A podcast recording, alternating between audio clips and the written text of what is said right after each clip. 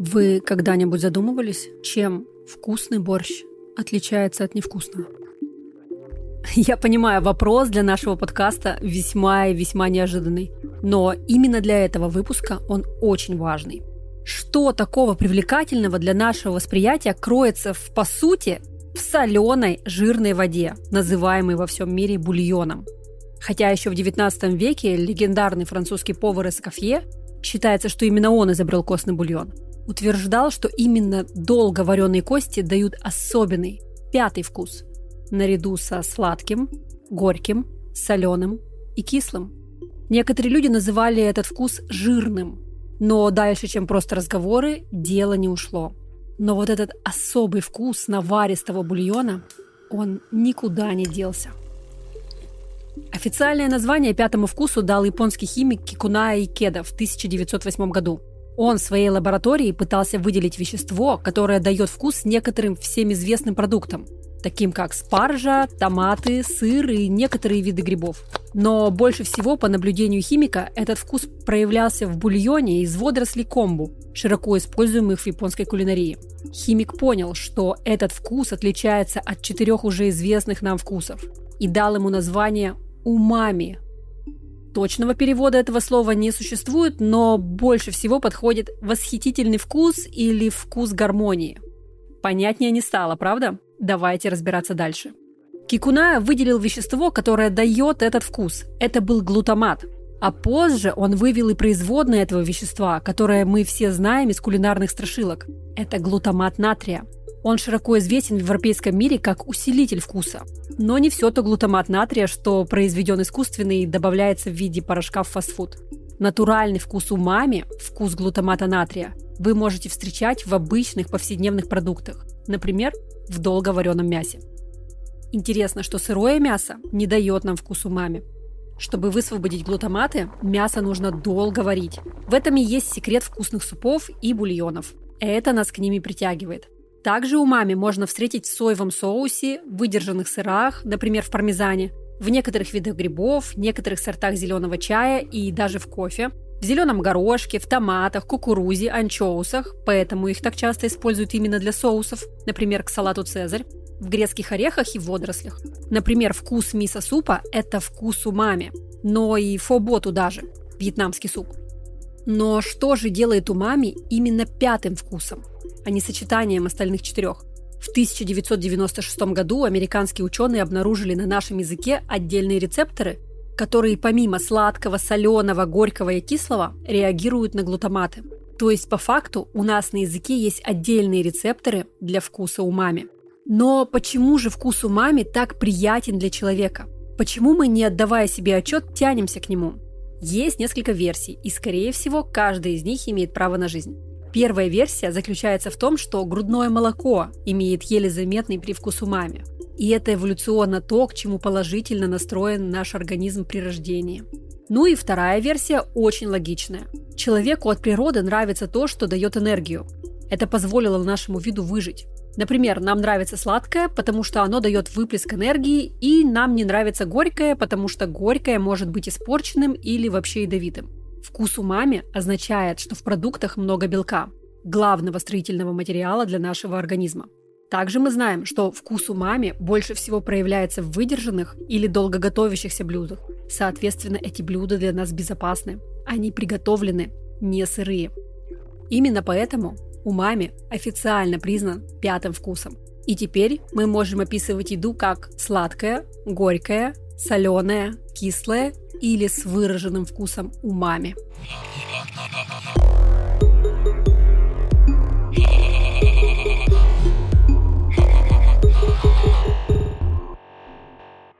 Всем привет, это подкаст «Хакни мозг». Меня зовут Ольга Килина. Я коуч, психолог, автор проекта «Завтрак с Килиной». Уже пять лет я увлекаюсь тем, как работает мозг человека и тоннами читаю тематическую литературу. «Хакни мозг» Здесь мы будем вместе изучать, как устроен наш мозг, говорить о сложных вещах на понятном языке, с юмором и без нудятины. А еще будем стремиться внедрить эти знания в свою жизнь. Иначе зачем вообще это все?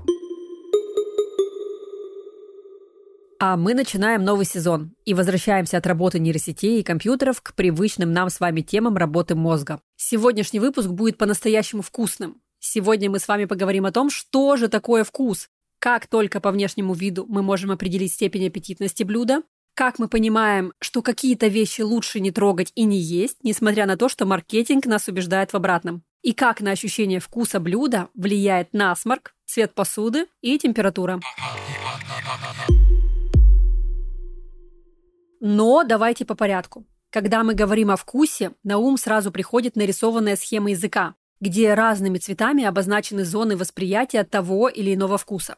Еще со школьной программы биологии мы с вами помним, что вкуса у нас четыре. Сладкий, соленый, кислый, горький. Ну и теперь мы с вами знаем об умами, пятом официально открытом вкусе.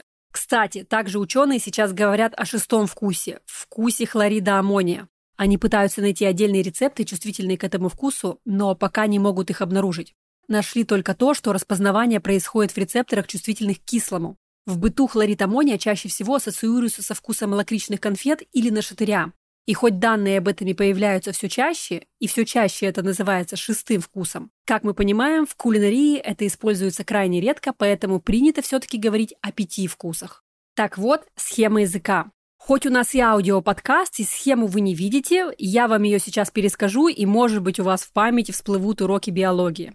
На схеме мы видим, что сладкий вкус распознает лишь кончик языка. Соленый – передние и боковые стороны, те, что ближе к кончику. Кислый – задние и боковые стороны, те, что ближе к корню языка. И, наконец, горький вкус распознает основание, то есть корень языка. Я не знаю, как вы, но я, когда в школе увидела эту схему, была настолько поражена. Ну, представляете, какими-то частями мы чувствуем лишь один вкус, а другие не чувствуем. И сразу же, естественно, я приступила к экспериментам. И, естественно, мои эксперименты посыпались на первом же лимоне. Мой кончик языка совершенно точно понимал, что лимон кислый, и мне для этого совершенно не потребовались боковые части языка. Так я с помощью эксперимента еще в детстве узнала, что эта схема – миф. На самом деле все, как всегда, намного сложнее, и каждый вкусовой рецептор распознает все пять вкусов. Если вы посмотрите в зеркало на поверхность вашего языка, вы увидите небольшие бугорки, покрывающие всю поверхность. Это еще не вкусовые рецепторы, это так называемые вкусовые сосочки. И вот уже в каждом сосочке находится от трех до сотни рецепторов. Рецепторы состоят из вкусовых и вспомогательных клеток. Вкусовые клетки делают основную работу. Они распознают вкус. В каждом рецепторе находится от 30 до 50 вкусовых клеток.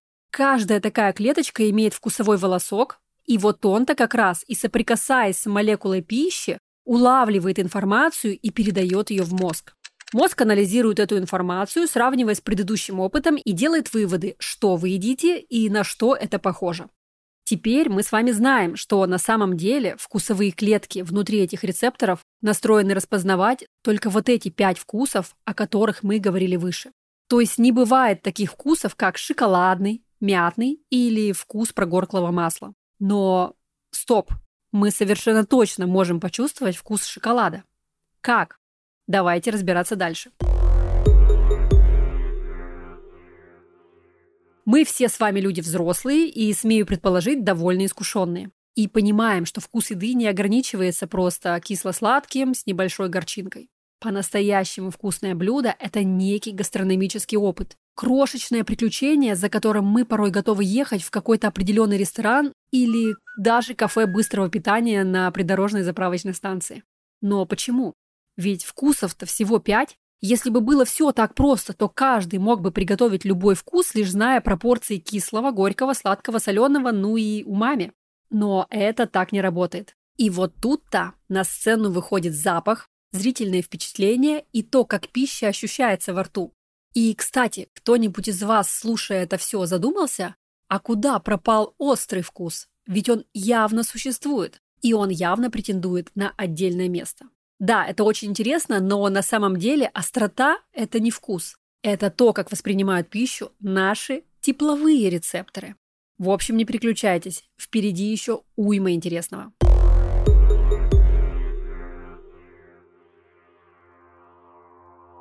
1826 году в свет вышла книга «Физиология вкуса» или «Трансцендентная кулинария». Теоретическая, историческая и тематическая работа, посвященная кулинарии Парижа. Написал ее Жан Антельм Брие Северен. Считается, что именно в этой книге Первый раз вкус блюд был неразрывно сопряжен с их запахом. Бриас Северен написал в этой книге, цитирую, «Я вынужден признать первостепенную важность обоняния и его огромный вклад в наше восприятие вкусов. Я не только уверен в том, что без участия обоняния невозможно полноценно почувствовать вкус. Более того, мне хочется предположить, что обоняние и восприятие вкуса являются, по сути, частями единого вкуса. В этой книге не было разделения понятия вкуса блюда в чистом виде от того, что мы сейчас называем вкусовым ощущением от блюда. То есть автор не отделял вкус от запаха блюда.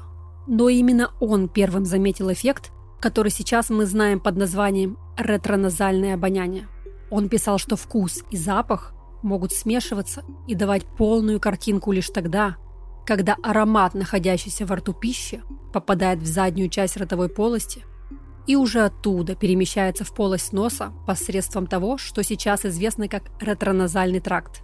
Он же называл это дымоходом вкусового восприятия. И по сути он был прав. Ретроназальное обоняние – это запах вкуса еды. То, что мы чувствуем носом, когда выдыхаем, пережевывая какое-либо блюдо или делая глоток какого-либо напитка. По сути, это обоняние на выдохе. Помимо вкуса еды, на то, как мы воспринимаем блюдо, влияет еще и запах. Наше обоняние делает каждую секунду невероятную вещь. По факту, вдыхая воздух, мы все время сами, не отдавая себе отчет, анализируем его состав. И если вдруг в воздухе оказываются молекулы, то мы затягиваем их себе в нос при помощи обычного дыхания, даже не принюхиваясь. Эти молекулы попадают на обонятельные рецепторы, и если рецепторы их распознают, то сигнал идет напрямую в мозг, даже обходя таламус. Таламус – это та часть мозга, которая как бы фильтрует сигналы, приходящие от других органов чувств. Это так работает, чтобы мы могли сосредотачиваться на важном. Например, прислушиваться к шороху в кустах, как бы отбросив все остальные звуки вокруг. Запах же в здоровом организме проникает в наше восприятие в любом случае. Эволюционно это было создано ради нашего выживания. Особенно это касалось еды. Нашим предкам было критически важно понимать, не испортились ли запасы и не сгнила ли пища чтобы не отравить себя и окружающих. Это то обоняние, которое работает на вдохе. Оно называется ортоназальным обонянием, и это как раз то, о чем мы привыкли думать, когда говорим об аромате еды на тарелке. Но когда мы говорим о сложных вкусах еды, то мы имеем в виду именно тот вкус, который нам нарисовало наше ретроназальное обоняние. И это вот как раз то, что формирует ощущение вкуса еды в полной мере. Это как раз то, что мы называем вкусом шоколада или мятным вкусом. Мы воспринимаем вкус блюда, находящегося у нас во рту, на выдохе. Выдыхая, мы проталкиваем небольшие фрагменты пищи или напитка дальше в полость рта. Оттуда аромат, который по факту является молекулами пищи, попадает в носоглотку и уходит выше в полость носа. По факту это обоняние наоборот, поэтому-то и называется оно ретроназальным. Также оно называется ротовым обонянием. Интересно то, что запах, поступивший к рецепторам ретроназальным путем, доминирует над вкусом. А вот совокупность вкуса и ретроназального запаха называется вкусовым ощущением. То есть с научной точки зрения правильнее говорить не вкус шоколада, потому что настоящий истинный вкус у шоколада – это, ну, допустим, сладкий с горчинкой и толикой кислинки. Вы же помните, да, что вкусов-то всего пять. Правильнее говорить вкусовое ощущение шоколада, то есть то, как мы расцениваем мозгом информацию от вкусовых рецепторов на языке и ретроназальный аромат. Из интересного я могу отметить, что если обоняние через нос, привычное наше обоняние, это врожденная история, то ретроназальное обоняние нарабатывается опытом. И у каждого человека оно свое. То есть каждый человек чувствует запах вкуса еды по-разному. На ощущение вкуса или, например, на любимые сочетания влияют множество факторов начиная от того, в какой пищевой среде вырос человек. И тут на контрасте мы можем взять человека с Урала, да, я говорю о себе, и точно такую же девушку моего возраста, но родившуюся и выросшую, ну, в Индии, например. И мы совершенно точно будем иметь очень разные вкусы в еде, потому что наш опыт и культурный код, и наработанность наших носов на вдохе и на выдохе сильно разная. Но если не брать настолько полярные примеры, вы когда-нибудь задумывались, почему, приходя в ресторан быстрого питания, с не меняющимся годами меню, каждый из нас заказывает разные бургеры и разные сочетания картошки и соусов. Причем, если в компании они разные, то сам человек из года в год заказывает всегда одинаковое. Да, все дело в ретроназальном обонянии и то, как мы чувствуем вкусы. И все мы чувствуем их по-разному.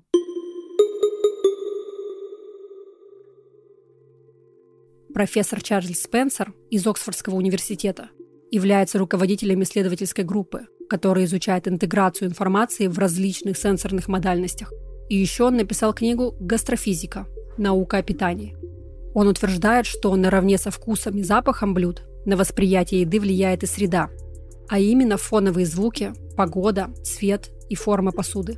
Люди, собравшиеся за столом, и даже ваше настроение тоже оказывают влияние. Он называет это мультисенсорным опытом. Профессор Спенс утверждает, что если обращать на это внимание, а не пускать на самотек, то своим восприятием можно научиться управлять. Реакция одного органа чувств может влиять на восприятие второго. Например, при красном освещении и в черном бокале вкус вина становится слаще и фруктовее.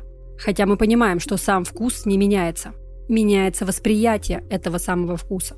Причем сложно дать единственный верный ответ на вопрос, какие условия нужно создать, чтобы еда стала вкуснее. Профессор Спенс проводит массу исследований. Например, он давал соленую соломку двум разным фокус-группам.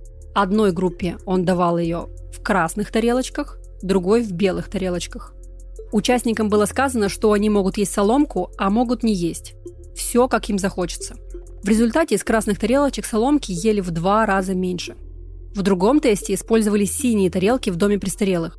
И это увеличило объем съеденной пищи на 25%.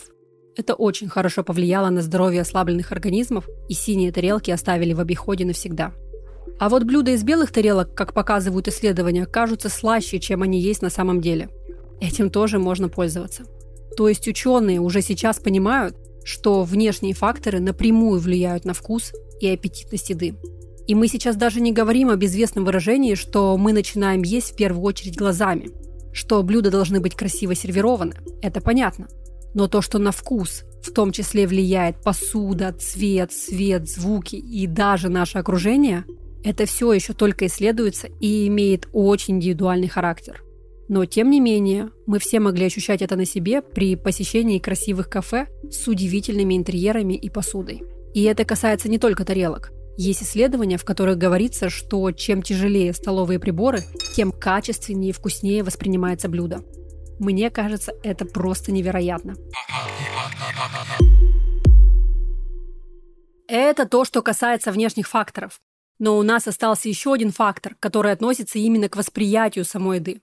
Это то, как она воспринимается нами на физическом уровне, тактильном, если можно так сказать. Ее текстура, температура, агрегатное состояние. И это тоже очень интересно. Давайте разбираться. Например, ученые доказали, что самый главный фактор, влияющий на восприятие вкуса и даже на формирование зависимости от определенных типов продуктов, это хрустящесть, ломкость продукта. Маркетологи давно в курсе. Чем более хрустящим показать продукт в рекламе, тем более привлекательным он будет казаться для потребителя. Вспомните, как рекламируются буквально любые чипсы. Туда же идут обжарка продуктов в хрустящих корочках и запеченные до румяных бочков булочки. Давайте вспомним орехи. Кто ел жареный или натуральный орех? Смотрите, всегда по вкусу выигрывает жареный орех. На самом деле это не из-за вкуса, а из-за ощущения ломкости. И если вы не согласны, то давайте сравним просто орех не жареный и тот же самый орех, замоченный на ночь. Вам будет сильно вкуснее в большинстве случаев обычный орех, не замоченный. Из-за ощущения ломкости в том числе. Следующий фактор – это температура. Нам вкуснее есть приготовленные блюда теплыми, а сырые продукты – холодными. Повышенная температура делает текстуру приятной, жир мягким, а вкус ярким. Например, всем известный факт, что мы не храним томаты в холодильнике, потому что холодными они теряют свой уникальный вкус.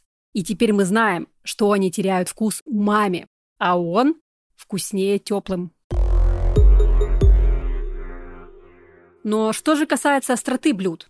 Вот тут начинается очень интересное явление. На ощущение остроты реагируют не вкусовые рецепторы, поэтому у нас нет такого вкуса, как острый. На остроту реагируют тепловые рецепторы, а не вкусовые. В перце, чесноке, луке и многих специях есть вещества, которые как бы обманывают наш организм, заставляя нас чувствовать жжение, как от сильного нагрева. Поэтому дети, описывая острый вкус, прямым текстом говорят, что им горячо.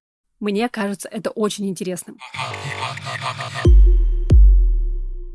Задумывались ли вы когда-нибудь, что совокупность вкуса, запаха и текстура пищи – это одно из самых сложных ощущений, испытываемых человеком? Мне очень хотелось записать этот выпуск с посылом именно к этому. То есть мы едим не для того, чтобы выжить. По крайней мере, большинство из нас уже не для этого. Еда в современном мире перестала быть только лишь топливом. Это нечто большее, это культура, это традиции. Это встречи с друзьями в ресторане и семейные и домашние ужины на 8 персон. Я совсем не призываю вас делать из еды культ. И совершенно не утверждаю, что это лучшее, что может случаться с вами в течение дня. Я лишь хочу обратить ваше внимание, насколько прекрасен и удивителен этот мир. Насколько разнообразным можно его сделать в домашних условиях. И какие инструменты нового опыта у нас практически всегда под рукой. Начиная от специй, заканчивая посудой. Давайте попробуем относиться чуть более уважительно и с любовью к самим себе. И получать этот опыт осознанно, не перебивая просмотром сериалов или закидыванием бутербродов на ходу. Хотя, знаете ли, мы же понимаем, бутерброды бутербродом рознь.